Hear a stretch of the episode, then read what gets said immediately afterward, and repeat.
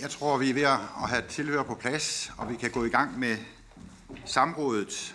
Og velkommen alle til alle til åbent samråd i Udenrigsudvalget. Det er jo det andet, vi har i dag. Det er ret usædvanligt i, i Udenrigsudvalget at have to på en dag. Velkommen til udenrigsministeren. Velkommen til medlemmer af Udenrigsudvalget. Og så det udenrigspolitiske nævn, også, som også er inviteret til at deltage. Også stort og varmt velkommen til de mange gæster, vi har vi har siddende. Øh, og velkommen til jer, der følger på tv. Der er også mulighed for folketingsmedlemmer at følge det her på, på Teams, og der har vi Charlotte Munk, som følger det på øh, Teams i øjeblikket. Jeg tror ikke, der er flere. Vi skal i dag behandle samrådsspørgsmål E og F, der omhandler regeringens tilgang og tiltag i forhold til krigen i Israel og Gaza. Samrådet det er ønsket af Christian Friis Bak fra det radikale venstre, og Trine Patu Mak fra Enhedslisten og Sascha Faxe fra Alternativet. Vi har en time til rådighed. Der er ikke noget krav om, man skal bruge en time, men vi har maks en time til rådighed. Og nu vil jeg spørge, eller det har jeg undersøgt inden, at øh, spørgerne vil gerne motivere det, og det, det er aftalt blandt de tre spørger, at det er Trine Patu Mak, der begrunder og starter. Værsgo. Tak for det, og tak til udenrigsministeren for at stille op til det her samråd. Øh, jeg vil egentlig gerne starte med at sige, at Enhedslisten, Radikale Venstre og Alternativet selvsagt fordømmer det bestialske terrorangreb, som Hamas gennemførte i det sydlige Israel den 7. oktober i år. Det fordømmer vi selvsagt. På samme måde som en mangeårig besættelse af Palæstina ikke på nogen måde kan retfærdiggøre det terrorangreb, så kan det terrorangreb heller ikke retfærdiggøre mulige krigsforbrydelser og kollektiv afstraffelse af civile palæstinenser. Det her samråd, det omhandler situationen her og nu, så at sige, ikke om, hvordan vi løser den grundlæggende konflikt, ikke om, hvorvidt vi taler et- eller to eller på anden måde reorganiserer øh, mulige grænser. Det der skal der fokus på, det kommer der også til at blive fokus på. Øh, det er bare ikke det, vi tager fat på i det samråd her. Afsættet er, at øh, situationen i Gaza er en humanitær katastrofe. Der er lidt mere end 2 millioner mennesker, der er indespærret i et område, de ikke selv har kontrol over grænserne på. Der er gennem flere uger har været en israelsk blokade af vand, mad, medicin, brændstof. Øh, ifølge UNRWA så er næsten 1,5 millioner af de 2,3 millioner palæstinenser, der bor i Gaza, internt fordrevne. Øh, op mod 10.000 mennesker har mistet livet i Gaza siden, øh, siden 7. oktober hvoraf de øh, 70 procent formodes at være kvinder og børn. Nødhjælpsorganisationer råber igen og igen om behovet for en humanitær øh, våbenhvile, og våbenhvile om humanitær hjælp og alt det her. Og det er det, der ligesom er afsættet for det spørgsmål, som vi har rettet til udenrigsministeren, nemlig om at redegøre for regeringens position og tilgang i forhold til krigen i Israel-Gaza, herunder regeringens tiltag for at beskytte civile liv, sikre menneskerettighederne og international lov, samt fremme en humanitær våbenhvile. Tak for begrundelsen, og jeg vil overlade ordet til ministeren for besvarelsen. Tak for det, øh, og, og tak fordi jeg må komme. Øh, og jeg synes faktisk, det er øh, vigtigt, altså ikke lige at jeg kommer, men at der bliver mulighed for at få en, øh, en, øh, en, en, en god diskussion om den her øh, forfærdelige svære situation, der udvikler sig i, øh, i Mellemøsten, og som berører os alle sammen øh, dybt. Øh, også i en, i en ramme, hvor der er plads til lidt nuancer. Øh, for det tror jeg, der er rigtig meget brug for.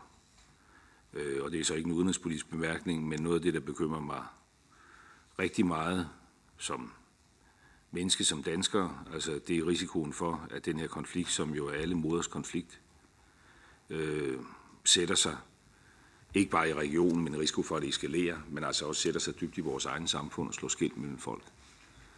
Øh, og jeg tror, det bedste gensvar på det, uanset hvordan man så går ind i den her debat, det er, at man gør det med øh, ro og omtanke øh, og anstændighed og med plads til nuance. Øh, og med det vil jeg så give en kort opsummering af situationen, som jo udvikler sig hele tiden, og redegøre for regeringens holdning, tiltag de seneste uger, men også lige forsøge at sætte nogle ord på den overordnede kontekst, fordi det er jo øh, fuldstændig som øh, Trine Patomak siger det, øh, vigtigt lige at erindre sig om, hvad der startede den nuværende krise. øh, det her helt forfærdelige terrorangreb, der fandt sted den 7. oktober, udført af Hamas, hvor over 3.000 missiler blev affyret fra Gaza mod flere israelske byer. En stor gruppe Hamas-krigere, der krydsede ind over grænsen, øh, dræbte i hundredvis af civile i de omkringliggende byer. Omkring 240 blev taget som gisler og ført ind i Gaza af Hamas, af islamisk jihad, formentlig også af nogle helt autonome øh, grupper. Og dermed er der jo proportionalt tale om et større angreb på Israel, end 9-11 var på USA. Det er det største drab på jøder siden holocaust. Øh, og, og det, er, det er værd at have med. Øh, det er vigtigt at erindre sig det øh, udgangspunkt. For jeg tror ikke, at man kan overvurdere det chok, som har ramt den øh, israelske befolkning. Og i øvrigt også øh, jødiske myndigheder over øh, hele øh, kloden. Jeg har også selv kunne mærke herhjemme, hvor der var jo et ret snævert tidsfald mellem det, der skete den 7. oktober og 80-året for de danske jøders øh, flugt. Havde selv lejlighed til at tale med den israelske udenrigsminister øh, dagen efter det her skete, fordi han var faktisk på vej til Danmark og skulle have deltaget i de her mindehøjtidligheder. Øh, det har skabt en, en, en sorg af en helt uforståelig dimension. Og det betyder selvfølgelig også, at Israel har ret til at forsvare sig efter så grusomt et terrorangreb. For der er ikke noget land i verden, som kan, vil eller bør tolerere, at dets egne borgere bliver slået ihjel øh, på den måde, vi har set det her. Når det så er sagt, øh, så skal Israels reaktion selvfølgelig ske inden for rammerne af folkeretten – herunder den humanitære folkeret, og det indebærer nogle helt centrale pligter øh, i forhold til beskyttelse af civile. Vi har et fælles ansvar for at gøre, hvad vi kan, for at de civile i Gaza bliver beskyttet. Og derfor har regeringen også understreget offentligt, at vi er dybt bekymrede over antallet af civile ofre i den her konflikt. Ligesom vi også fra første færd selv sagde, at denne regering kan godt se forskel på en terrororganisation og en civilbefolkning. Den aktuelle geopolitiske situation, den spiller jo også ind. Øh, den israelsk-palæstinensiske konflikt har historisk polariseret verden, jævnfører også, hvad jeg sagde til en start om alle konflikters moder. Både regionalt og i vores egne samfund. Og det har vi jo været vidne til de seneste uger.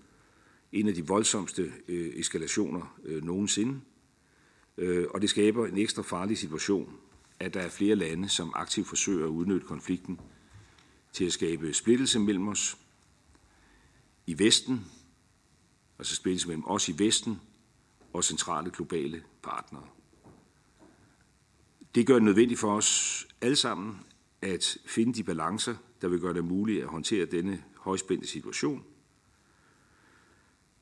Også på en måde, som på sigt kan være med til at lægge fundamentet for en genoptagelse af en reel fredsproces mellem israelerne og palæstinenserne, som jo er ultimativt altså den egentlige forudsætning for, at der kan tilvejebringes altså en stabil øh, fred øh, og sikkerhed og tryghed i den del af verden. Så har jeg allerede sagt, at øh, det er vigtigt øh, at skelne mellem Hamas og palæstinenserne. Det er også vigtigt at skille mellem Hamas og, øh, og det palæstinensiske selvstyre. Hamas er på EU's terrorliste, hvorimod selvstyret jo er dem, Danmark og EU har diplomatiske relationer til. Det er bare sagt øh, til, til en start.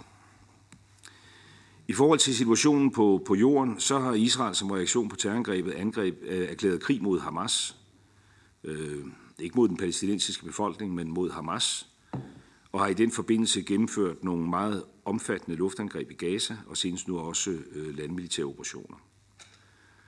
Det seneste tabstal det lyder på over 1400 dræbte, over 5.000 sårede israeler, og i Gaza meldes om over 10.000 dræbte, heraf over 4.000 børn, dertil over 25.000 sårede, og af de 240 gisler er kun fire til dato blevet frigivet, mens et gissel er blevet befriet af det israelske militær. Så har vi samtidig set store spændinger på, på Vestbreden, øh, blandt andet i form af en stigende bekymring øh, for øh, bosættervold.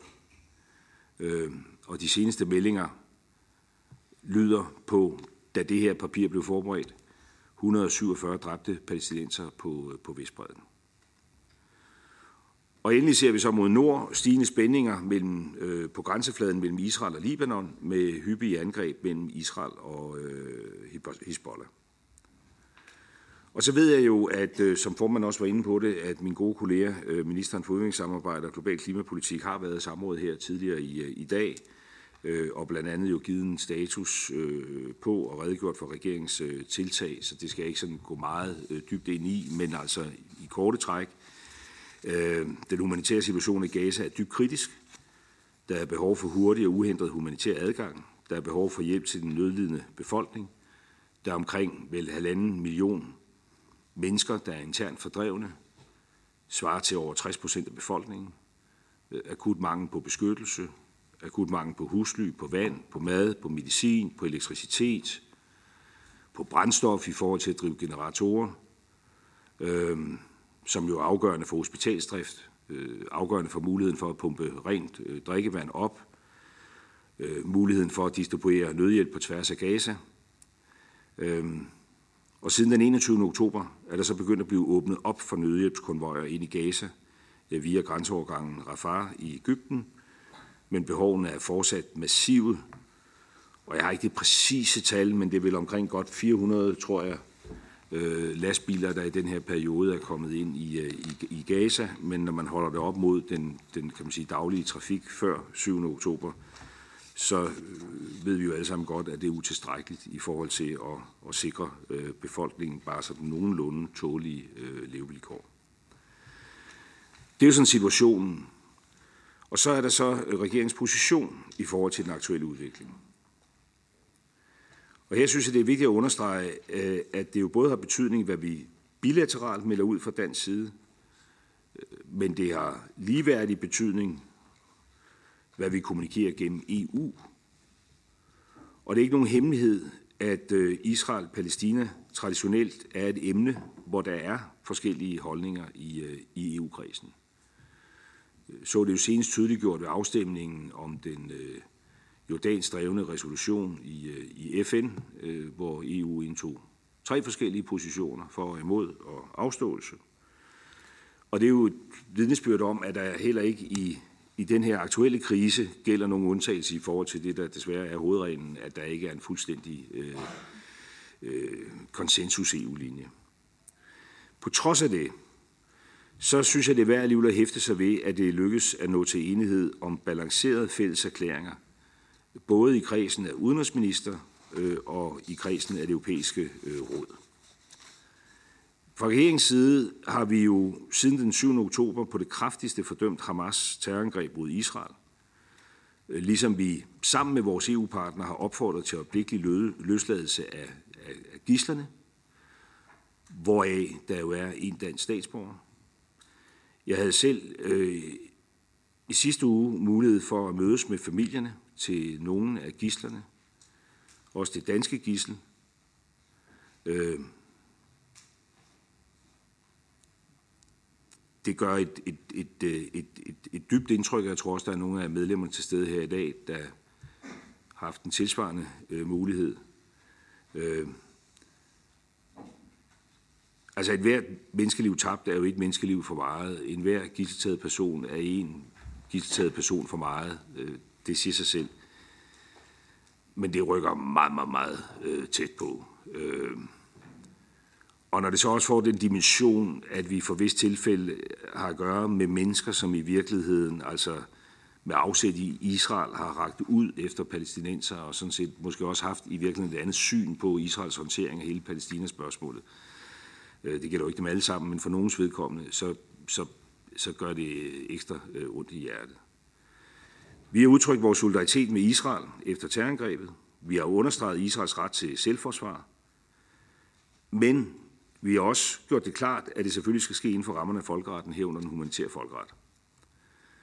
Det er også derfor, vi bakker op om FN's krav om hurtig, umiddelbar og uhindret adgang for humanitær hjælp til civilbefolkningen i Gaza. Det er helt afgørende, at hjælpen når frem til dem, der har behov. inklusiv gennem humanitære korridorer og via humanitære pauser. Og det her spørgsmål om humanitær adgang, det er også et, jeg selv har haft lejlighed til at drøfte, blandt andet med min egyptiske udenrigsminister-kolleger, øh, da vi talte for et par uger øh, siden, hvor jeg også anerkendte den store vigtige indsats, som Ægypten yder. Og det er godt, at der nu er kommet i gang i nødhjælpskonvojerne, selvom det selvfølgelig ikke er tilstrækkeligt. Jeg er også glad for, at øh, EU har tredoblet sin humanitære bistand til Gaza på over 75 millioner euro, ligesom regeringen senest har givet forløbigt humanitært bidrag til Palæstina på 50 millioner kroner i akut humanitær nødhjælp for at hjælpe civilbefolkningen i Gaza og på Vestbreden, som er hårdt ramt af den drastisk forværrede humanitære situation. Øh, og hvor det at øh, altså fastholde en øh, dialog med det palæstinensiske selvstyre, øh, og også give dem en, en, en, en mulighed for i den her svære situation at levere til deres egen øh, befolkning, altså er en af grundforudsætningerne, tror jeg, for at det her ikke eskalerer øh, yderligere. Vi ser løbende på behovet for nye humanitære bidrag. Det tror jeg også, at øh, udenrigsministeren har været inde på tidligere her i dag. Øh, der er en konference i Paris i, øh, i overmorgen den, øh, den 9. november, hvor vi rimeligvis vil udmelde supplerende dansk støtte, som så kommer oven i de 115,6 millioner, vi allerede har givet, som kommer oven i de 50 millioner, vi ekstraordinært netop har givet. Det her spørgsmål om humanitær situation, det er jo øh, centralt og, og kan jo på en eller anden måde ikke skilles fra alt det andet, fordi det hele hænger jo sammen. Øh, også noget, jeg selv har haft lejlighed til at drøfte med den palæstinensiske udenrigsminister øh, Malki i, øh, i, øh, i fredags. Øh, fordi håndtering af det her spørgsmål har jo et eller andet sted også altså, betydning for, hvad det er for en, en, en, en, en, en, en, en først afmagt og dernæst vrede, som, øh, som, øh, altså, som vokser ud af alt det her. Og man skal jo huske på, at Hamas er en, øh, en organisation, men der er også en befolkning nede bagved. Og Hamas er jo ikke kun en organisation, det er jo også en ideologi. Og man er jo nødt til at tænke over, altså, hvordan risikerer man i virkeligheden at nære den ideologi i den måde, man agerer på. Der er også en kæmpe bekymring for en regional eskalation, fordi der jo er en øh, iboende risiko for, at den her konflikt mellem Israel og Hamas i Gaza udvikler sig til en regional øh, storkonflikt. Jeg tror også, det er det lys, man skal se en række arabiske lande, hvis der er plads til den nuance, som sådan set agerer med en, en vis balance. Altså Saudi-Arabien, som på vej i normaliseringsforløb med Israel, og som helt sikkert ikke øh, på nogen måde er tilfreds med det, der nu sker, øh, fordi det kan blive en sten på den vej. Andre lande i nærområdet. Øh, og selvom udmeldingerne fra den arabiske liga ikke har været tilfredsstillende set sådan i en dansk kontekst, altså vi fordømmer Hamas terror, øh, angreb, så har den arabiske liga øh, altså udtalt sig om civile tab på begge sider af konflikten. Øh, og det er altså et lille nyt skridt, når det kommer fra, fra den kant. Det skal man ikke overfortolke, men det skal man tage med i det samlede øh, billede. Øh, og derfor hele det der spørgsmål om, hvordan at man undgår, at det her øh, eskalerer til en regional konflikt, jo noget, der engagerer os, og som engagerer øh, de øvrige lande i, øh, i EU, og som øh, vi diskuterer øh, der, øh, og som gør, at vi jo alle sammen bruger meget energi på at være i dialog med kan man sige, centrale aktører i hele det her øh, område. Så er det også vigtigt, øh, at vi øh, lægger vægt på behovet for på sigt igen at få fokus på den mellemøstlige fredsproces. Også selvom det lige nu ser øh, meget vanskeligt ud. Og det er jo ikke bare min vurdering. Altså det er jo en vurdering, som, som deles også, når jeg taler med kolleger i, i området. Der er opbygget en enorm vrede, og der er en risiko for en radikalisering. Øh, og tanken om, at man sådan midt i det, altså kan få en fredsproces helt op på sporet igen, er nok lidt naivt. Men man skal jo have det perspektiv for øje. Det er også derfor, vi støtter op om gennem EU at arbejde hen imod en, øh, en tostatsløsning. Og der blev jo sådan set lanceret på FN's generalforsamling, før det her skete, altså et øh, europæisk drevet initiativ, øh, som jo i sagens natur har fået et voldsomt tilbageslag og står i et andet lys nu, men som jo er et vidnesbyrd om, at der er et europæisk engagement i at få den her proces på sporet igen. Det fremgår i øvrigt også af den erklæring, som udgik fra det europæiske råd den 27. oktober, øh, hvor man også uden på nogen måde havde lagt sig fast på konditionaliteterne, altså øh, taler for behovet for et internationalt øh, øh, fredsmøde. Så på det mere overordnede plan, der er både regeringen og også EU meget optaget af at undgå, at den her konflikt ender i total splittelse. Splittelse mellem israelere og palæstinenser på tværs af den arabiske verden og globalt. Splittelse mellem Vesten og det såkaldte globale syd. Splittelse i vores egne samfund, som jeg sagde til en start. Fordi det er en splittelse, som kun gavner Hamas og dens øh, støtter. Og det er måske i virkeligheden altså det mest uhyggelige ved det hele.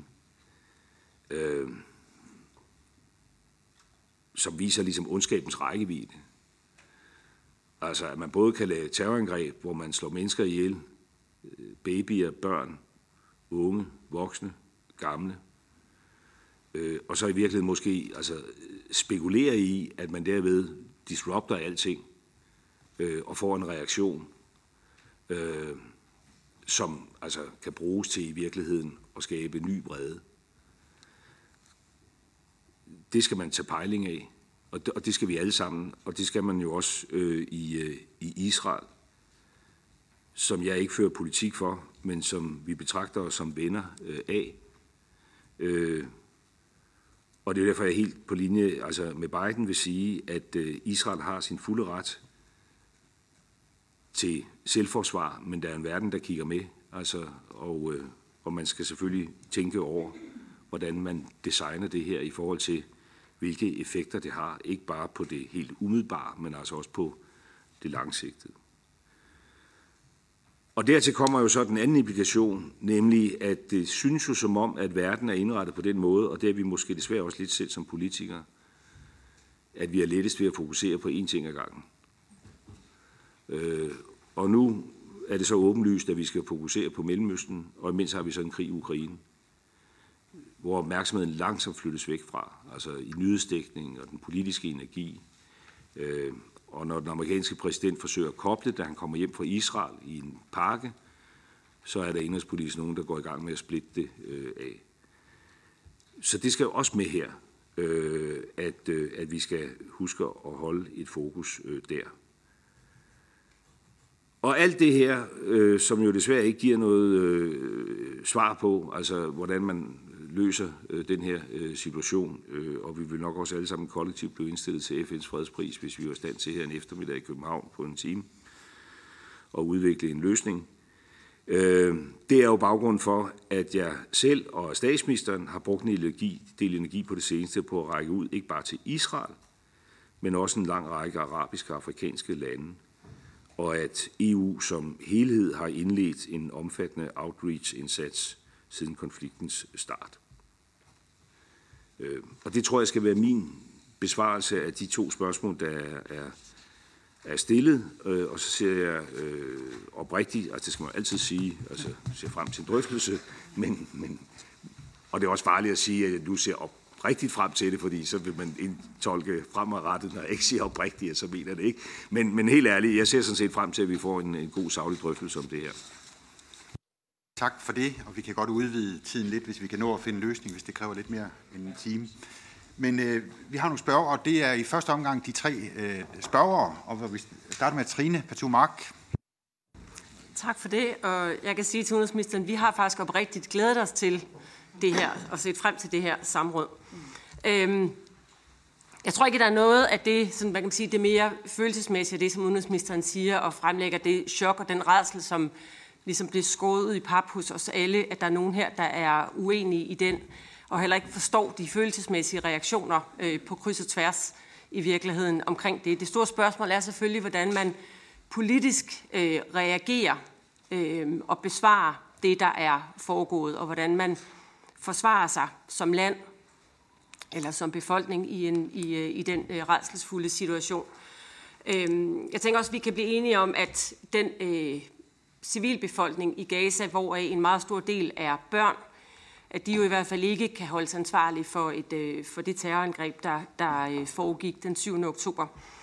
Øhm, ministeren så også, jeg har jo selv listet nogle af de ting op, de tal elendigheder op, som ministeren var inde på omkring øh, hvad hedder en mangel på øh, fødevarer, på medicin osv., så, videre, så det skal jeg ikke gentage. Øh, og heller ikke, at ministeren jo også siger, altså den, den, de større risici, der i virkeligheden er i forhold til mulig storkrig og eskalation, og i virkeligheden at man nærer de, det kan man sige, de ekstremistiske kræfter ved det, der foregår. Øh, så mit spørgsmål vil i virkeligheden være, netop fordi man jo af venner måske har nemmere ved at lytte til sandheden eller kritik, fordi det, er, det kommer fra venner, om man fra dansk side, øh, regeringens side, mener, at det, der foregår lige nu i Gaza, på Gazastriben, med den, det, som af mange bliver kaldt en kollektiv afstraffelse af civilbefolkningen, om det er, at Israel holder sig inde for krigens love, om det er et proportionalt svar på det, øh, der foregik, som den ene ting, eller om man i virkeligheden, som øh, en lang række FN-chefer har sagt øh, for nyligt i, et fælles, i en fælles udtalelse, at nok er nok, og i virkeligheden kalder på en regulær våbenhvile. Og jeg vil også gerne bede minister om aktivt at tage stilling til spørgsmålet om en regulær våbenhvile, og ikke blot en humanitær pause, men en våbenhvile. Tak. Tak for det, og der er mulighed for at svare med det samme. Vi tager de første her enkelt spørgsmål.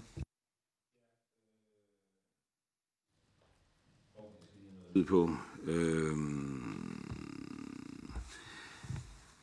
altså, nu bliver jeg så bedt om i virkeligheden at være øh, overdommer på en vurdering af øh, de, den, den militære aktion, der foregår øh, for øjeblikket, om den er i compliance med øh, international ret, folkeret, humanitær folkeret.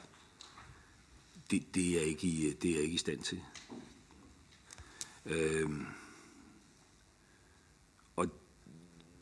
jeg vil i hvert fald selv være varsom med på den meget, meget fjerne afstand, at, at, at den her konflikt, jeg er, øh, og sidde og gøre mig til dommer over det. Jeg kan se, at der er nogle, øh, nogle voldsomme tabstal. Det påvirker os alle sammen. Det er også derfor, at vi beder om humanitære pauser, som jo tjener flere formål. Tjener både muligheden for, at nødhjælp kan komme ind, øh, tjener også øh, et supplerende formål om, at nogle mennesker kan komme ud. Altså, der sidder blandt andet danske statsborgere op i Gaza by, hvor vi jo arbejder for i det internationale samarbejde øh, at få dem på de lister over folk, der kommer ud og, og, og hjem, og hvor det setup, vi har lavet nede ved Rafah, det jo ikke rækker til at få folk fra Gaza by ned til grænseovergangen, og der vil humanitær pause også kunne bidrage til, at befolkningen kan rykke sig øh, inden for Gaza med en vis sikkerhed. Der er mange aspekter i det. Men at sidde her og gøre mig til dommer over, hvorvidt at det, der sker, de facto og reelt er øh, inden for stregen eller uden for stregen, det har jeg ikke forudsætningerne for. Vi har klart fra dag 1 understreget, at man skal holde sig inden for stregerne af folkeretten og den humanitære ret. Vi kan se, hvad der bliver sagt. Øh, vi støtter jo også blandt andet øh, IR, øh, altså International Røde Kors, øh, som jo som en del af sin operation også har kunnet samle dokumentation ind med henblik på altså, at få afklaret, øh, hvad der de facto øh, sket, men at gøres til dommer over det, det har jeg ikke forudsætningerne for. Og det er jo desværre lidt mere kompliceret, end at man kan sige, at fordi der er civile tab, så er det i strid med, med, med folkeretten. Øh, for vi har jo også, eller rettere sagt, Israel har med en fjende at gøre, og det var det, der lå i det, jeg forsøgte at sige før om rækkevidden af ondskaben. som jo ikke bare har angrebet, men altså også organiseret sig på en sådan måde, hvor man i nogen grad er infiltreret med sin egen civilbefolkning. Og, og derfor jo må gøre sig klart, at man laver et angreb, som bliver mødt af et modsvar, og det modsvar har, øh, uanset hvor præcist det vil være planlagt, altså også nogle civile tab til følgen, som så kan generere noget, noget vrede. Altså det er jo kompleksiteten i det. Og derfor er der jo det her proportionalitetshensyn.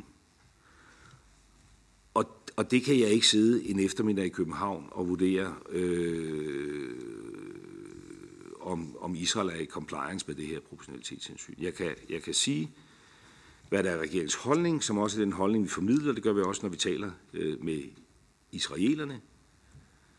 Og jeg kan se, at der er en stadig stærkere international stemme, der understreger de her ting over for Israel, og den stemme er Danmark også en del af. I forhold til, til våbenhvile, så ved jeg ikke, om man kan sætte det her på juridiske formler, men altså, der er jo sådan et eller andet fra altså fred øh, til våbenhvile, til våbentilstand, stillstand, til humanitær pause. Der er jo sådan en anden skala. Øh, og det, som øh, vi står på, som øh, også er øh, altså mainstream i Europa, det er jo de humanitære pauser,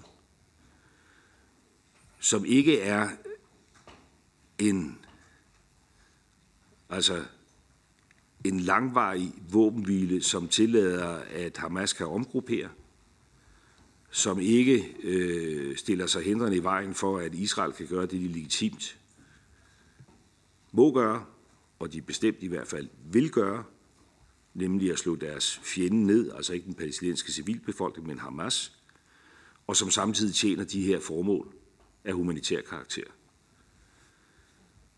Så vi støtter ikke altså en bred øh, våbenhvile, der ligesom låser Israel øh, i at kunne øh, give modsvar på det angreb, Israel har været udsat for.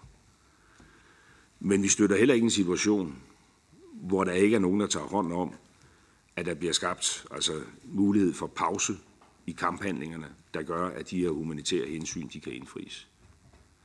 Det tror jeg måske er den bedste måde at beskrive regeringens position på. Tak. Den næste af spørgerne, vi har skrevet ind, det er Christian Friis Bak. Værsgo.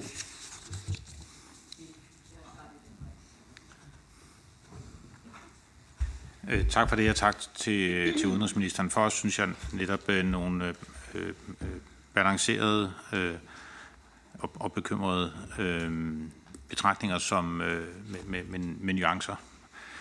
Øh, det første spørgsmål, det er uforståelige, at, øh, at Danmark ikke kan udtale sig omkring, hvorvidt der har foregået forbrydelser og menneskerettighedskrænkelser, men øh, Danmark har jo tidligere gået meget foran øh, internationalt i konfliktsituationer og krige, øh, senest Ukraine, øh, med at sikre, at der bliver tilvejebragt tilstrækkelig dokumentation øh, for det. Og man må jo sige, at der er jo øh, meldinger af meget alvorlig karakter.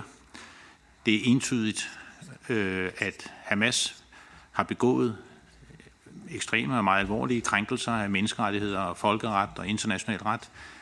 Øh, udenrigsministeren nævner selv øh, bosættelsernes stigende overgreb øh, på Vestbreden, og, og det er klart, at der har været alvorlig bekymring om, at der i den meget alvorlige krigssituation foregår øh, krænkelser af folkeretten, øh, at der kan ske overtrædelser Øh, af menneskerettighederne, og at øh, der endda kan finde øh, krigsforbrydelser sted. Og derfor er spørgsmålet om, om Danmark på linje med vores øh, historiske rolle også vil løfte det både i EU og internationalt, og bidrage stærkere til, at vi får dokumenteret øh, krænkelser fra alle parter på alle steder øh, i den nuværende øh, konflikt. Øh, både måske økonomisk øh, og, og også politisk. Og blandt andet har ICC jo øh, ønsket at begynde at se på øh, overtrædelserne, og der kunne man jo gå aktivt ind fra den side og bakke op om, om det, og det vil jeg høre udenrigsministeren om. Øh, og det andet er, er, er det her med, jeg synes, øh, udenrigsministerens øh, gode betragtninger om, at, at det bedste forsvar måske ikke altid er krig, øh, og, og at, øh, man kan komme til at nære den ekstremistiske ideologi, som Hamas står for, og vi lever en risiko for radikalisering og splittelse, for nu at citere udenrigsministeren. Og hvis man ser på vores erfaringer gennem 20 år med Taliban, øh, og 20 års bombardementer, må man sige, hvor Taliban kun voksede så stærkere, øh, så vi hører høre øh, udenrigsministeren, om, om man kunne tale for, også fra dansk side måske, at, øh, at, øh, at i virkeligheden var det her det bedste forsvar øh, at bruge alle de redskaber, vi har i en retsstat og et demokrati, og som Israel jo også tilhører, øh, Øh, og, og gå meget målrettet efter at få retsforfulgt de ansvarlige for det terrorangreb, og få dem identificeret, sanktioneret og retsforfulgt, øh, og dermed række ud også til de palæstinensiske organisationer, der arbejder med, med, med det. Øh, og dermed også sagt, at den humanitære våbenhvile, hvis, hvis udenrigsministeren tilsiger, at den nuværende konflikt måske øh, i virkeligheden ikke er det bedste øh, forsvar, øh, er det så ikke en humanitær øh, våbenhvile, der er brug for? Fordi det er jo oplagt, at den humanitære hjælp ikke kan nå frem øh, med øh, de krigshandlinger øh, og, og den konflikt, der er nu. Så, så jeg vil gerne igen høre øh, meget opfordre udenrigsministeren til at opfordre på linje med samtlige FN-organisationer, på linje med stort set alle øh, internationale civilsamfundsorganisationer herunder de danske. Så vi er meget opfordret til, at, øh, at udenrigsministeren øh, igen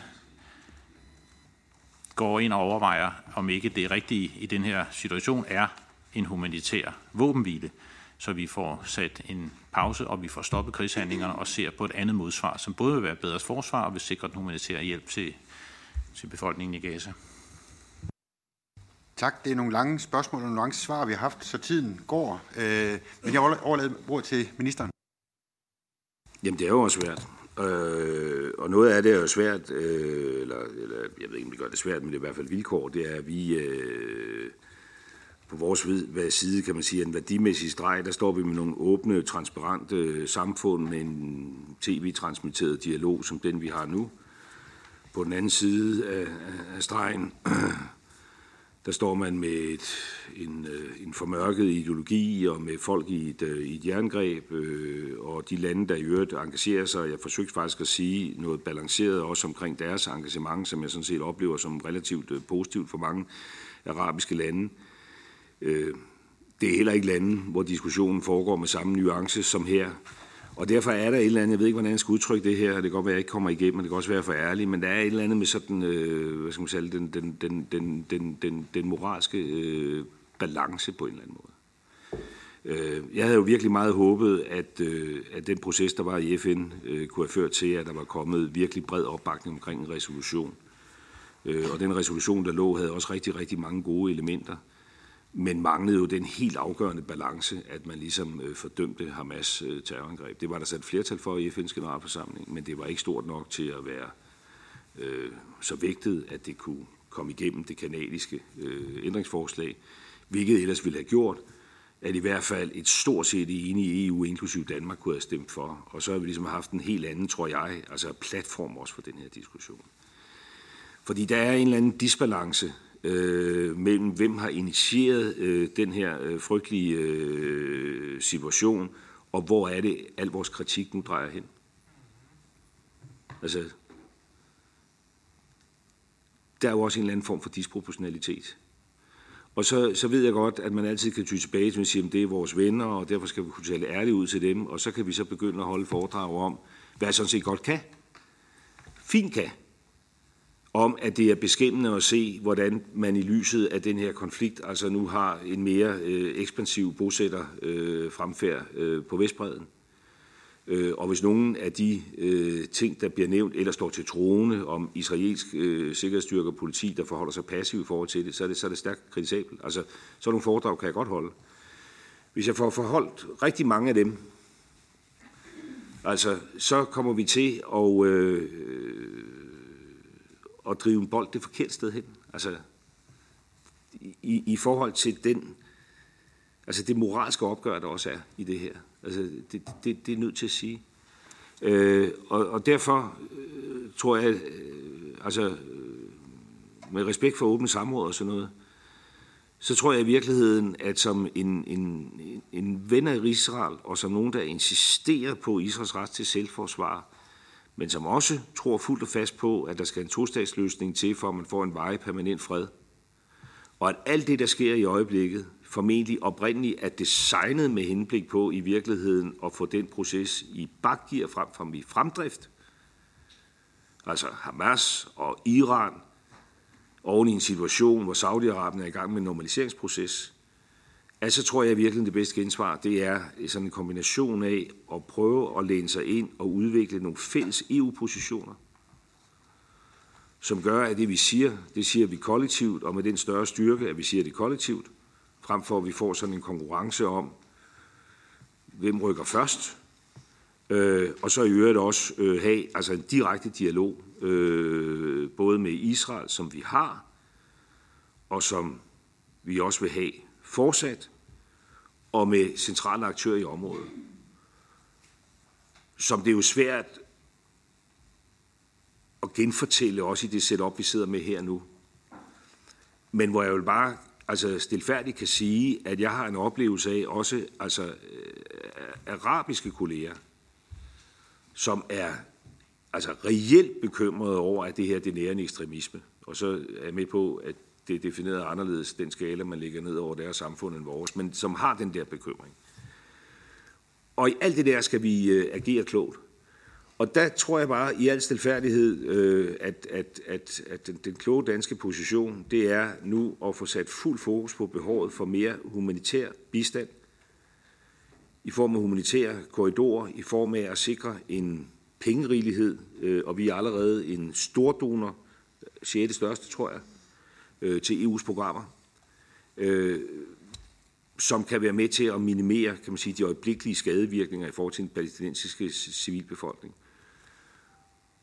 Og så i øvrigt altså prøve at finde rum til også at komme ind og spille en konstruktiv øh, stemme i forhold til, hvordan det her bringes videre på den, på den anden side af, af en krig, øh, der jo på et tidspunkt finder sit, øh, sit, sit leje. Vi, vi, vi, vi, vi støtter de steder, vi kan, også i forhold til øh, sådan mere øh, kan man sige, systemisk øh, monitorering af, hvad der sker i, øh, i Israel. Ikke? Øh, FN har etableret mekanismer. Øh, FN har en speciel øh, rapportør, øh, som blandt andet har det formål at se på menneskerettighedsovertrædelser i, øh, i Palæstina. Vi støtter øh, Internationale Røde Kors i deres dokumentindsamling. Altså det er jo ikke sådan, at vi er passive i forhold til det her. Men at Danmark ligesom skulle tage lead på i en situation, der er genereret, vi skal lige huske årsag og virkning, altså som aktuelt er genereret af det, vi så den 7. oktober, til at være first movers øh, på at øh, røntgenfotografere Israels gerninger. Altså, det, det, det, det er ikke regeringsposition. Altså, og, og nogle andre kan have en anden, og fair nok for det, men det er ikke regeringsposition. Tak for det, og så går vi videre til den sidste spørger, så endelig bliver det din tur, Sascha Faxen. Tak, og tak for svarene. Øh, nu er jeg ikke tidligere minister, så jeg kan ikke tale helt så diplomatisk som øh, hr. Christian Friis Bak, men så, så I, må vende, I må lige leve med, at jeg endnu en gang nok bliver lidt mere lige ud af posen, som jeg plejer. Øh, når jeg sidder her og lytter, så, så, så er det jo vigtigt at fra vores side også at sige, at vi ser ikke, der er noget altså noget partisk i den måde, vi spørger på, fordi for os er det jo en dokumentation af begge sider, altså af hele konflikten, som, som vi jo er interesseret i. Og, og vi deler jo også bekymringen om, at det her jo ikke bare er en situation i, øh, i Palæstina, men jo noget, der påvirker både hele området, men jo også rigtig, rigtig mange af vores meddanskere. Altså, vi har jo masser af danskere i dag, der er dybt bekymrede og bange for deres liv og deres børns liv, og, og en kærlig tanke til jer alle, så det er jo, det er jo en, virkelig, virkelig vigtigt for os alle sammen. Men der er også for mig at se i forhold til det, med, øh, som der blev åbnet før om proportionalitet, og, og det er helt fair, hvis ministeren ikke tænker, at man kan svare på det ud fra folkeretten. Men så lad os vente den om og sige, hvis det her skete, øh, hvis nu Hamas var, øh, altså havde til huse i for eksempel i Jordan eller i Tel Aviv, ville man så have sat ind med de samme øh, altså massive angreb med de samme tab. Øh, det, det tror jeg simpelthen ikke, man ville. Så det er jo, altså, så, så, men hvis vi ser på det på den måde, så tænker jeg, er Danmark villig til at, at gå ind og, og for alvor arbejde ind i det, fordi det blev nævnt, at Danmark gerne vil være en international stemme. Så er der nogle områder, hvor jeg ser, at Danmark kan gøre noget. Der er en åben ICC-sag i forhold til de øh, hvad hedder det, udfordringer, der er. Den blev åbnet allerede i 2014. Der er kun tre lande, der har tilsluttet sig den. Det ville jo være et sted, hvor Danmark kunne gå ind og sige, at vi bakker op på samme måde, som vi jo også gør i forhold til ICC, eller ICC-sagen i øh, Ukraine, hvor stort set hele Europa har bakket op. Det andet spørgsmål ind i den her, det er, når, øh, når hvis Danmark bliver en del af FN's Sikkerhedsråd, vil vi så også aktivt gå ind og støtte øh, i forhold til det her arbejde, hvis der er beviser for krigsforbrydelser. Og igen, det er ikke partisk, altså det er på begge sider, vi taler om, det er ikke i forhold til den ene eller den anden. Så, så, så det er simpelthen som at forstå, hvordan går vi ind aktivt, for der er nogle områder. Jeg synes personligt selvfølgelig, det er ærgerligt, at man ikke støttede op om den øh, FN-resolution, der var. Øh, men det er helt fair. Men lad os kigge fremad. Hvad vil regeringen gøre? Tak. Ministeren for svar. Ja, tak for det. Men altså, øh, hvis nu Hamas øh, ikke var i Gaza, men var et andet sted, hvad ville man så gøre? Jamen, Hamas er ikke et andet sted. Hamas er i Gaza, og er det tætteste, man kommer på at kunne tale om nogen, der bestrider en eller anden form for regeringsmagt eller samfundskontrol i, uh, Gaza, i Gaza. Oprindeligt jo altså valgt af, af befolkningen, øh, i det de dog så har nogle mere lavfrekvente valg, end vi andre har. Øh, så så det, er jo, det er jo svært at sige, øh, hvad man ville mene i dag, eller for et år siden, eller eller for 10 år siden, fordi det er så lang tid siden, at det skete. Men, men, men, men, men det er ikke en terrorcelle i Tel Aviv eller i øh, Jordan eller et andet sted. Det er et, en, en, en terrororganisation, som er vokset frem i, i, i, i Gaza, som de så i øvrigt også har en kontrol over. Altså over infrastruktur osv. Og, og, og, og derfor kan du ikke nytte noget, og vi skal sidde for os teoretisk, hvis de var noget andet end det, de er. De er det, de er. Ikke? Og, og, de, og de har angrebet Israel. Altså i, i, i, i, i brutale angreb, som i sine dimensioner altså har en rækkevidde, som jeg ikke rigtig tror, vi rigtig helt forstår. Øh, men som altså er et større angreb på Israel, end 9-11 var på USA. Og det bliver så repetitivt, og derfor er det helt fair, at man ligesom går til modangreb. Altså, det er det. Og så skal det ske med respekt for alle de ting, vi har talt om. Og det understreger vi og gjort hele vejen igennem. Og støtter vi, at man skal øh, opklare krigsforbrydelser, selvfølgelig gør vi det. Støtter vi, at ansvarlige skal stå til regnskab for deres krigsforbrydelser? Selvfølgelig gør vi det. Støtter vi ICC? Selvfølgelig gør vi det. Der er en baserende sag, øh, og, øh, øh, og ICC har, har, har, har tilkendegivet her i oktober, at de har et mandat, der fortsat er, er, er gældende, og som efter omstændighederne også omfatter eventuelle forbrydelser og omfatter Romstatutten.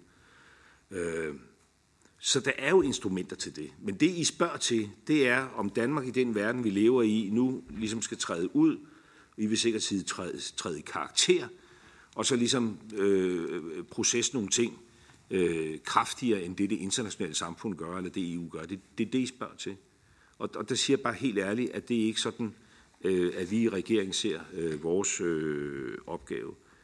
Øh, og når du siger... Øh, at vores meddanskere er bekymrede, øh, så er jeg jo helt enig. Men det er jo også en bekymring, der har rigtig mange forskellige udtryk. Altså, det er, din, det er den kvinde, øh, noget yngre end mig selv, der har en far siddende, altså, som hun ikke har fået livstegn fra siden den 7. oktober, som er oprigtigt bekymret. Øh, det er øh, de danske møder, jøder, jeg mødte nede på, på, på Kongens Nytorv øh, søndag, hvor der var en, en stille øh, mindesamkomst, som har venner og familie, øh, som enten er blevet offer i krigen, eller som øh, udøver militærtjeneste nu. Det er danskere, som har familie og venner i Gaza, Det er også medlemmerne af det mosaiske trosamfund, som føler sig intimideret, øh, og som modtager trusler, og som dårligt tør bevæge sig ude i offentligheden, i hvert fald ikke på en måde, hvor de signalerer et tilhørsforhold til det. Altså, der er rigtig, rigtig mange lag af bekymring. Og det, jeg bare forsøger helt stilfærdigt at sige, det er, når vi taler proportionalitet, så tror jeg altså også, at vi skal tænke på, at vi politikere har en eller anden ansvar for at være proportionale i den måde, vi går ind i det her på. Og, og det kan godt være, at I selv kan definere både jeres egen spørgeramme og forståelsesramme og sige, at vi kan sagtens ligesom abstrahere fra alt andet og sige, øh, nu snakker vi om israelske bosætter, og vi snakker om ICC, og vi snakker om det ene og det andet. Og det har ikke noget at gøre med, at vi så bliver lod på en forkert vægtskål, fordi vi har jo startet hele sætningen med, at vi fordømmer også angrebet øh, den 7. oktober. Men så, så misforstår man, tror jeg, hvad det her går ud på. Jeg tror virkelig, at os, der sidder omkring det her bord, også i forhold til følgevirkningerne i vores eget samfund, altså har et kæmpe, kæmpe, kæmpe, kæmpe ansvar for at, at holde balancen i det her. Og balancen er, og husk noget med kausalitet, altså hvad startede det her? Og jeg er så enig med Gitea at sige, at øh, der er jo ingen dag, der er et vakuum. Altså der har altid været en dag før, og der er også altid en dag efter. Men det, der aktuelt accelererede det her, det var den 7. oktober. Og det skal fordømmes, og der er nogle gisler, der skal frigives, og det må verdenssamfundet insistere på. Og hvis dem på den anden side af stregen også gerne vil beskytte deres egne befolkninger, så burde de jo slippe de gisler. Og fjerne undskyldningerne for, at Israel ikke flytter sig derhen, hvor Israel begynder at acceptere humanitære pauser eller våbenhvile. Altså, det er, jo, det, er jo, det er jo på en eller anden måde disproportionalt at kunne sidde og snakke om, at den ene part ligesom skal handle. Der er jo nogen derovre, der skal tage nogle skridt. Og det er vel også de forhandlinger, der pågår derude, uden at jeg er en integreret del af det, men har der lagt øre til noget, som handler om, under hvilke nærmere omstændigheder kan man få gisterne frigivet. Altså, hvad skal der til? Hvor lange pauser skal der være? Altså, det, det er jo et spil. Og hvis vi kun fokuserer, øh, kan man sige, på den ene spillers uhensigtsmæssige altså, så, så bliver vi en del af det der spil. Altså, det, og det kan godt være, at I synes, at jeg ikke svarer på spørgsmålet, men det ligger mig rigtig meget på sinde, det jeg siger her. Det ligger mig rigtig meget på sinde. For ellers bliver vi spændt forkert, for en forkert vogn, og jeg vil ikke spændes for nogen vogn. Jeg, jeg støtter ikke, at man laver disproportionale modangreb. Det gør jeg ikke. Jeg støtter ikke, hvis man at the end of the day kommer til at agere på en sådan måde, at man i virkeligheden forhindrer det, der ultimativt var det rigtige, nemlig at man på et tidspunkt får skabt forudsætningerne for, at man kan få forhandlet noget langsigtet fred. Det støtter jeg ikke. Tiden er ved at være fremskrevet. Vi har faktisk fire steder skrevet på øh, listen herop. Et enkelt eller to minut kan vi godt gå over. Men øh, jeg vil opfordre til kort øh, spørgsmål og kort svar også, øh, når vi lige kommer videre, sådan at vi forhåbentlig når igennem hele listen. Men øh, den næste, det er øh, Sjødør Skåle øh, der, med spørgsmål.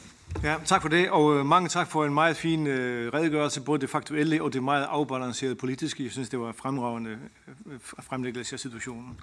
Øh, som ministeren sagde, så er Hamas også, også en ideologi, og man risikerer nu at nære den ideologi.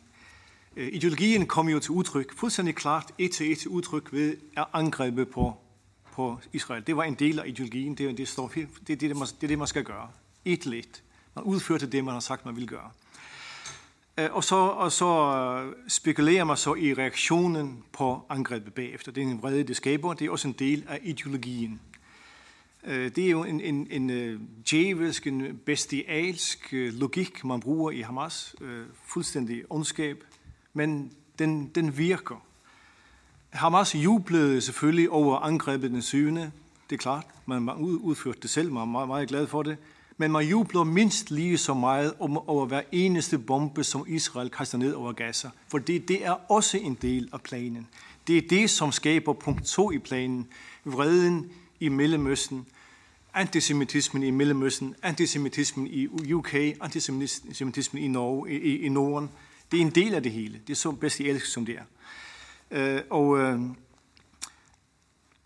de flytter, de, de, det er det også, som flytter fokus. Man kan sige, hvilke, hvilke kræfter har interesse i det? Iran, Hezbollah, Rusland har en interesse i, at man flytter fokus fra en anden konflikt, som har kostet 600.000 men, øh, menneskeliv. 600.000. Det, det, det, det, det fokusen flytter nu ned, ned til Gaza i stedet for. Det er en del også af planen. Ministeren sagde, at øh, han ikke fører øh, politik på Israels vegne. Selvfølgelig ikke. Men, men, men man er jo og man ikke spændes for nogen vogn, men man bliver jo draget ind i det her uanset, fordi øh, Israel fører nu politik på vestens vegne. Det, som Israel gør, uanset om man vil eller ej, det har nogle reaktioner i Vesten, i de europæiske lande. Og, og derfor vil jeg bare sige, at, at der ligger en meget stor byrde på Israel, at man, at man svarer. Selvfølgelig skal man svare. Det, det, man bliver nødt til at svare. Det er fuldstændig det er en pligt at svare. Men at, at man fra europæisk side siger, gør det så ensomt, som det overhovedet kan lade sig gøre. Det koster menneskeliv. Det er Hamas' plan, at det skal koste menneskeliv. Det er selve ideen. Det er det, der skal skabe vreden. Men stadigvæk, man fra europæisk side siger, gør det så, så ensomt, som det, som det nu engang kan lade sig gøre. Tak. For det. Det var meget en kommentar, men øh, øh, øh ministeren forsvar. Jeg synes, det var en klog, øh, altså en klog kommentar. Øh, jeg tror, jeg skal indskrække mig til det, fordi der er noget diabolsk i den måde, man, øh, man, man, man gør det på. Øh, og, og, og, og det var egentlig også det, jeg øh, slet ikke så godt som Sjøle Skåle forsøgte selv at udtrykke i alle de mange ord, jeg brugte før. Altså fordi det er jo også, når det er jo med den bevidsthed, at man også må reflektere over, hvordan agerer man selv, altså og hvordan spiller det selv ind. Øh, og hvis man nu havde godt råd til en ven, som er underlagt sådan en diabolsk strategi, skal man så råbe det ud for tagene, eller skal man vise det øret på sin bedste ven? Ikke? Altså,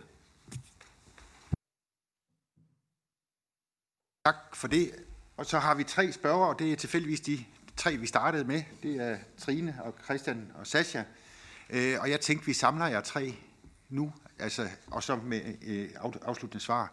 Øh, så rækkefølgen er Trine først. Tak for det. Øh, om man råber eller visker, det vigtige er jo i hvert fald, at man gør det og bringer det budskab videre. Jeg tror virkelig, lidt, jeg er nødt til at sige, men jeg synes, ministeren misforstår det, vi siger.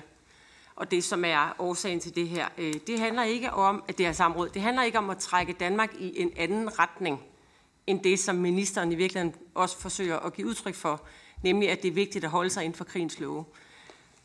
Det handler i virkeligheden om det modsatte. Det handler om, og heller ikke at drive bolden et andet sted hen, tror jeg var ministerens udtryk. Altså, det handler om netop, at det demokratiske svar skal være bedre end det terrorangreb, der var. At vi skal drive bolden hen i retning af international ret, krigens love, den humanitære folkeret, menneskerettigheder, FN-orden, rettigheder for alle og fred ultimativt. På en måde, som er retfærdig for alle parter. Øhm, og derfor er det der, jeg bliver lidt bekymret, når ministeren taler om et moralsk opgør. Altså fordi så bliver det jo som om, at det her det er en moralsk kamp mellem det gode og det onde. Det kan det være, det er følelsesmæssigt, men det handler jo grundlæggende om, hvordan er det, man løser konflikter. Øhm, og hvordan er det, man forholder sig som demokratisk retsstat til det, der foregår lige nu i Gaza, uanset hvor langt tilbage i historien vi vælger at sige, at tingene de er, de er startet.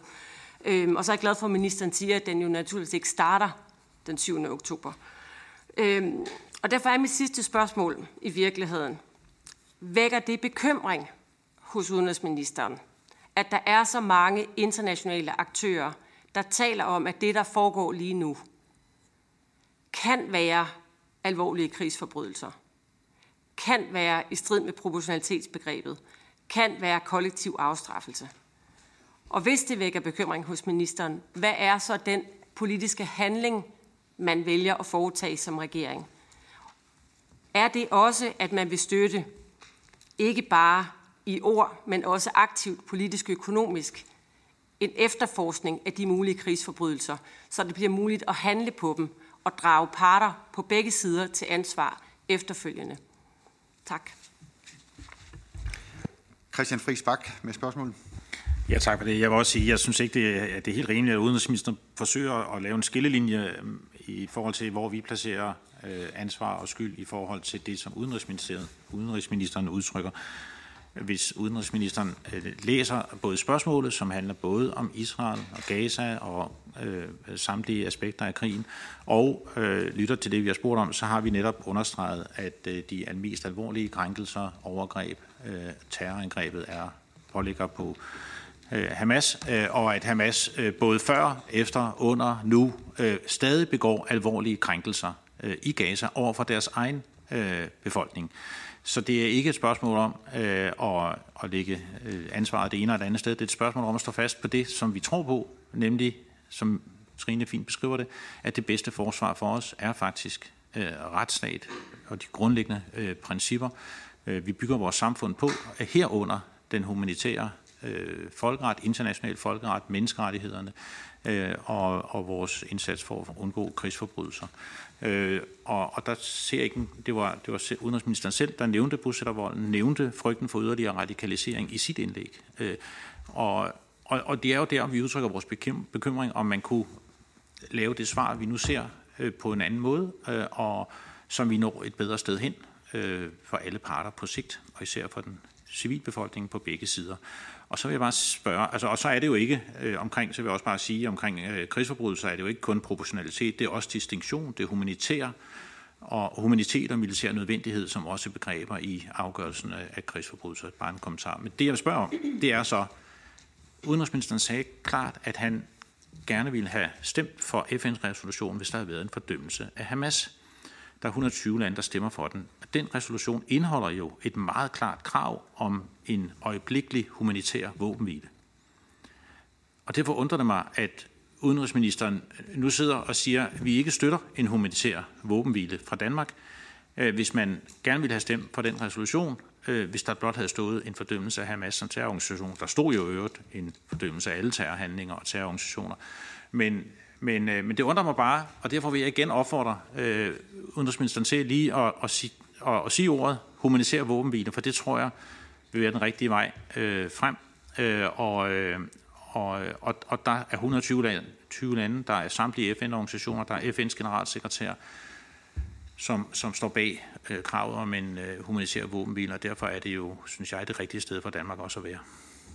Tak. Det lykkes ikke helt med det korte, men øh, Sascha? Ja, øh, som ministeren også har sagt, at det er jo en relativt kompleks ting.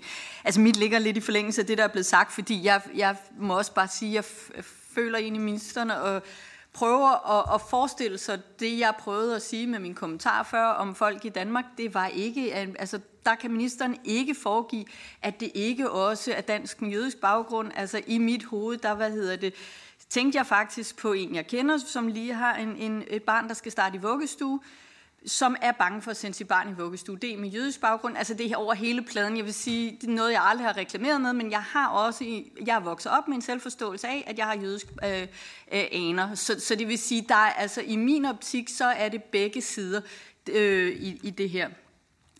Øhm, og derfor vil jeg også gå tilbage til det til med, med, med Hamas i forhold til det, fordi jeg synes noget af det, ministeren sagde i sin indledning, så synes var virkelig vigtigt, det var, at man at Israel er i krig mod Hamas. Øh, at man så kan se, at det er palæstinenserne, der står foran, men efter det er det flere gange kommet frem i det, ministeren siger, at, altså, at det er, der bliver sagt, at det er... Øh, hvad hedder det, øh, den egne befolkning, at man skal hvad hedder det, tage, løslade gisler, øh, at Hamas er en ideologi, og det er befolkningen, der er bagved. Hamas er styret i, øh, hvad hedder det, i øh, Gaza. Så på den måde, så ser jeg ikke, at der helt er den skældning. Så jeg kunne godt tænke mig, at ministeren tydeligt siger, at man opererer udenrigspolitisk ud fra en skældning mellem Hamas og Palæstina. Tak til de tre, og så er der mulighed for ministeren for svar. Men, men det var jo det aller, aller første, jeg sagde.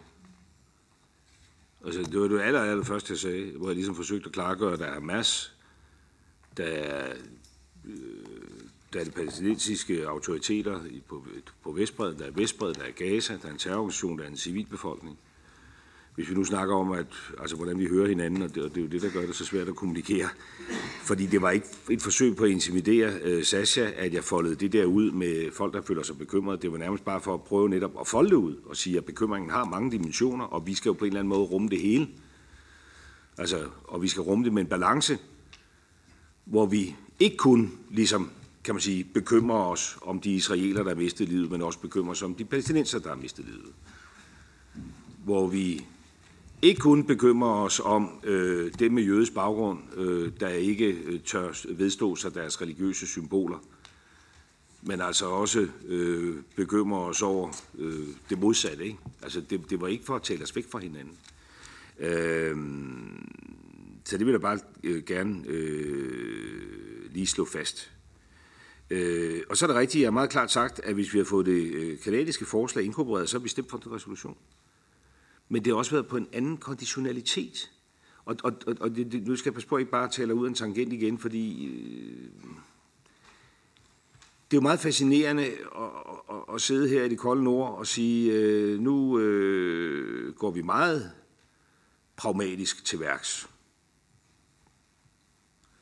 Øh, Så vi konstaterer bare, at det internationale samfund ikke er i stand til at fordømme, altså at i tale sætte en fordømmelse af Hamas.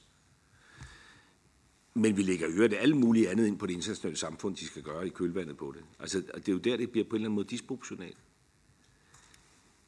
Og det gælder også i forhold til, altså, hvad det er for et, et, et, et pres, man lægger på Israel, hvis nu du taler om. Der, der er jo ekstremt forskel på, om man kunne få helt det internationale samfund til at sige, hvad der er op og ned i den her sag. Altså til at sige med ord, vi fordømmer Hamas' terrorangreb på Israel. Det største øh, jødiske drab siden holocaust. Vi insisterer på, at de her ulovligt tagende gisler bliver frigivet.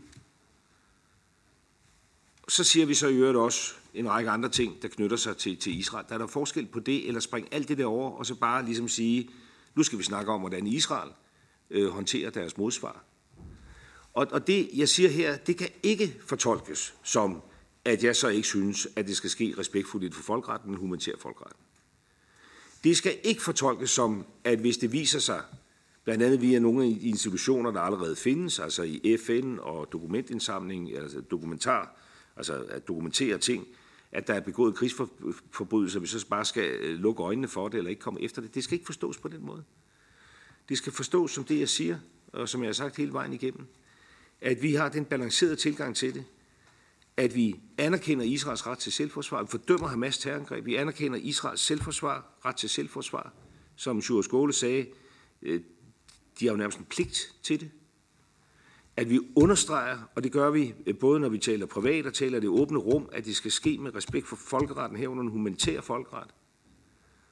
Og ja, det gør selvfølgelig indtryk på mig, øh, Trine, at, at flere og flere aktører rundt omkring i verden siger, vi er øh, noget bekymrede. Det gør indtryk, og det bør jo også gøre indtryk på Israel. Så det skal vi selvfølgelig sige. Og det er også det, der er regeringens linje. Og jeg tror, at der, hvor vi som Danmark har en mulighed for at handle med en effekt, som ikke bare er altså ord, det er på hele den humanitære side, hvor vi sådan set går pænt foran. Vi er en stor donor til det, EU gør. Jeg har siddet her anmeldt, og kan jo ikke gå mere detaljer med det, altså at regeringen agter øh, om få dage øh, at lægge mere på bordet. At vi understreger behovet for humanitære pauser. For det kan være med til at afdæmpe altså det, der sker derude i øjeblikket, og som i virkeligheden er, og det tror vi ser helt ens på, som altså er, er, er ødelæggende for muligheden for at få en, en proces, som er den, altså jeg mener, at både Israel og Palæstina og hele verden har brug for, nemlig altså en egentlig fredslutning, hvor man får skabt to stater, øh, der kan leve i harmoni med hinanden. Ikke? Tak. Vi har ikke flere spørgere, og konklusionen med, at vi ikke fandt en løsning i dag, kommer nok til at, at, at holde. Øh, men spørgerne har mulighed for en, en kort afrunding. Vi har overskrevet øh, tiden, øh, så jeg ved ikke, om der er en af de tre. Jeg tror, at vi taler om Christian Friis Bak øh, med en kort, af, kort afrunding. Øh, tak. Jeg vil bare sige tak til, øh, til udenrigsministeren for at dukke op og for, synes jeg, en på mange måder god samtale, men, men øh, der må også fik skabt nogle lidt falske skillelinjer i, i, i de positioner, der er. Jeg tror, vi står sammen om at, øh, at, øh, at, at fordømme, eller vi står fuldstændig skulder ved skulder om at fordømme terrorangrebet. Vi står skulder ved skulder, når det gælder om, øh, og, øh, at der skal ske et opgør med Hamas og den ekstreme ideologi, de repræsenterer. Øh, men vi har en bekymring, der handler om, hvorvidt det svar, Israel giver lige nu, fører os det rigtige sted hen. Den bekymring delte udenrigsministeren. Øh, vi ønsker, at Danmark engagerer sig stærkere i at, at stå øh, og, og sikre, at der sker en dokumentation og monitorering af overgreb fra alle sider, fra Hamas, fra bosættere i krigens øh, helvede. Øh, og, øh, og, og, og, vi, øh, og vi, vi ønsker, at regeringen træs meget tydeligt til at sige, at det er regeringsposition ikke bare at støtte en pause, men en humanitær våbenhvile på linje øh, med øh, FN, Øh, generalforsamling på linje øh, med FN's generalsekretær og samtlige FN-organisationer. Øh, og, og, og det er det er der, hvor vi ser en, en, en forskel i retorikken, og vi havde gerne set en meget klar linje omkring en humanitær våbenhvile, men vi takker udenrigsministeren for en, en engageret og rolig med omtanke dialog med os i dag. Og jeg vil også sige tak øh, for, for en rolig og afbalanceret debat i dag. Og tak til ministeren og embedsfolk øh, for at komme. Tak til medlemmer, øh, vores gæster og tilhører, der har været her. Og ikke mindst øh, også tak til vores øh, seere, der har fulgt med øh, ude bag skærmen der. Tak.